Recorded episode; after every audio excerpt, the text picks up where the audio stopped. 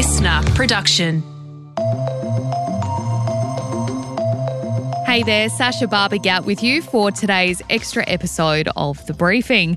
Artificial intelligence, they are the two words we are hearing more and more these days. And just this week, we've watched the soap opera that is OpenAI's governance unfold in front of our eyes. CEO Sam Altman, also the developer of ChatGPT, fired and then reinstated in the space of days, allegedly over an ideological battle between safety concerns versus commercial interests of the tech company. From ChatGPT, computer generated art, and deep fakes to self driving cars and humanoid robots, it is without a doubt having an irreversible impact on our lives. But did you know that also extends to our love lives? Dating apps that Aussies swipe through every single day are using AI. Yep, Tinder, Bumble, OKCupid all use it for various functions. It is kind of a scary thought, though, to have artificial intelligence involved in your dating life. So, how does all of this work? What changes are on the horizon for the dating app industry? And what are the risks of letting AI pick your soulmate? Well, in the studio, I've got LiSTNR journalist Michaela Savage. Thanks for coming on. Thanks for having me. So, how are dating apps using AI right now? Yeah, so like you mentioned, they all use it for sort of different purposes. A couple of examples Tinder has this smart photos for the most swipe worthy you setting. Um, it basically alternates the photo that's first seen by others when someone else looks at your profile, and it notes each response as other people swipe on you. And then it'll start to reorder your photos to show your best ones first, basically. That's interesting because you have an idea of what your best photo is. Yeah. But AI might go, well, actually, that's not the best photo of you. Yeah, This one's exactly. That's and, so interesting. And like, you know, have you ever asked a friend like, "Oh, do you like this photo of me?" And maybe you hate it, but they're Yeah. like, "That's beautiful." Yeah, so yeah, it's, yeah. Ju- it's just, yeah, it's really so clever. Yeah, um, and it, they actually saw like a 12% increase in matches through this AI feature. Wow. So, you know, not too shabby. Um, Hinge uses machine learning for its most compatible and its We Met features. The most compatible algorithm usually sends data's one most compatible recommendation every day based on your sort of recent activity, your mutual deal breakers, a couple of factors. Um, and We Met asks you a bunch of questions about dates that you've been on and how they went. And then it uses that info when it recommends you new people in the future. And Bumble has that dick pic feature. Is that AI? Yeah, it is. It's yeah, private detector and it automatically blurs potential nude images shared in chat messages so that you can decide whether you want to view them or block them, even report the image. Uh, so you shouldn't yeah, get anything unsolicited. I heard OKCupid is also using ChatGPT. Yeah, so OKCupid asked ChatGPT to create some questions for its users, basically that will, you know, help them find more compatible matches. Um, some of them were: Are you more of an introvert or an extrovert?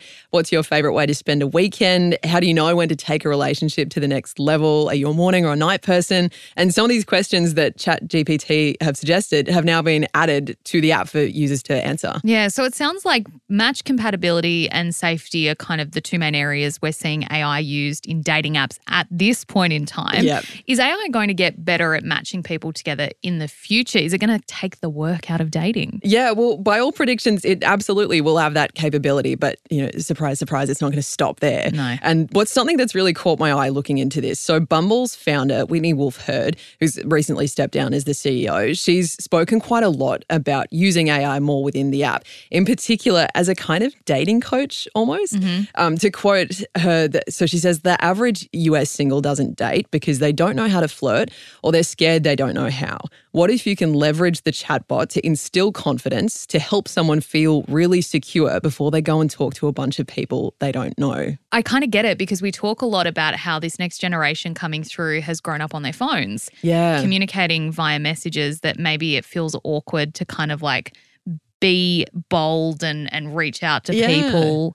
So I I, I kind of get it. Having like a bit of a hype man sitting there with you, being like, "Yeah, you're doing great. This is Yeah. her, the perfect way to say that." It could be super useful. And just for people who don't have like a support system of friends or family, like, you know, you might go to your friend and be like, oh, do you think I should send this message? But if someone doesn't have that, Mm. Yeah, maybe that's an so AI true. chatbot doing, taking up that kind of role would actually be really, really helpful for people. Yeah. Still kind of weirds me out though, a little bit. I'm not going to lie. yeah, look, um, yeah, AI is an interesting thing, Mm. um, but yeah, like we're seeing, it's just penetrating more and more of our lives. Absolutely. And to get a better idea of what this AI dating coach might actually look like, I had a really eye opening chat with Professor Joel Pearson. He's a psychologist and neuroscientist and also the director of the Future Minds Lab at the University of New South Wales. He thinks it could develop even further from just an AI helping you figure out how to flirt. Having a coach that can help you with that is really interesting. And there's going to be a fine line between just getting my AI to do the, the, the initial chats right first is an interesting concept. So maybe we're going to see in the not too distant future that my AI is just going to talk to your AI and they're going to see if we're a match rather than us actually having to talk or type or any interaction, which is both interesting but also a little bit kind of strange and scary, I think. Uh, yeah, that is strange and scary. I agree, strange and scary. However, dating can be exhausting having yep. to constantly field through these people, especially if you're doing it on apps where you're swiping right or swiping left. I can kind of see the appeal in a chat bot vetting people for you. Yeah, so you get yeah. to them and you go, this should be a good match.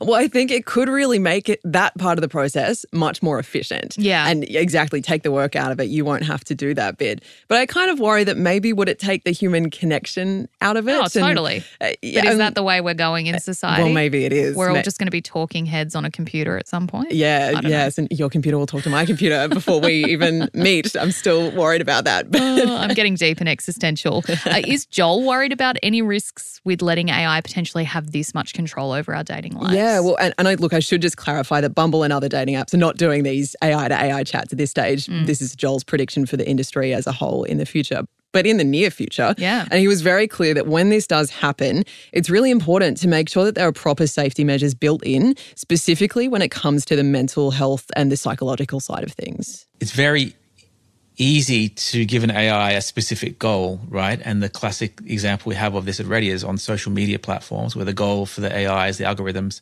is to keep people engaged and keep them on the platform for longer. So advertising revenue goes up, right? What we saw and what we're seeing now is that if people are they're getting engaged, they're getting angry, they're getting anxious and depressed, that will keep them on some of these platforms for longer. So the alignment thing there, right, with this narrow goal given to the AI where there's actually this external and negative consequence to humans. We have to be very careful with that kind of thing. Okay, so that's what's happening on social media, and we all know it is pretty problematic. Uh, what could that look like on a dating app? An AI doing absolutely everything it can to get a date with someone that does feel like it could be dangerous. Pretty much, and Joel thinks it's a possibility. So, an AI will very quickly learn where one person is more vulnerable to this or to that.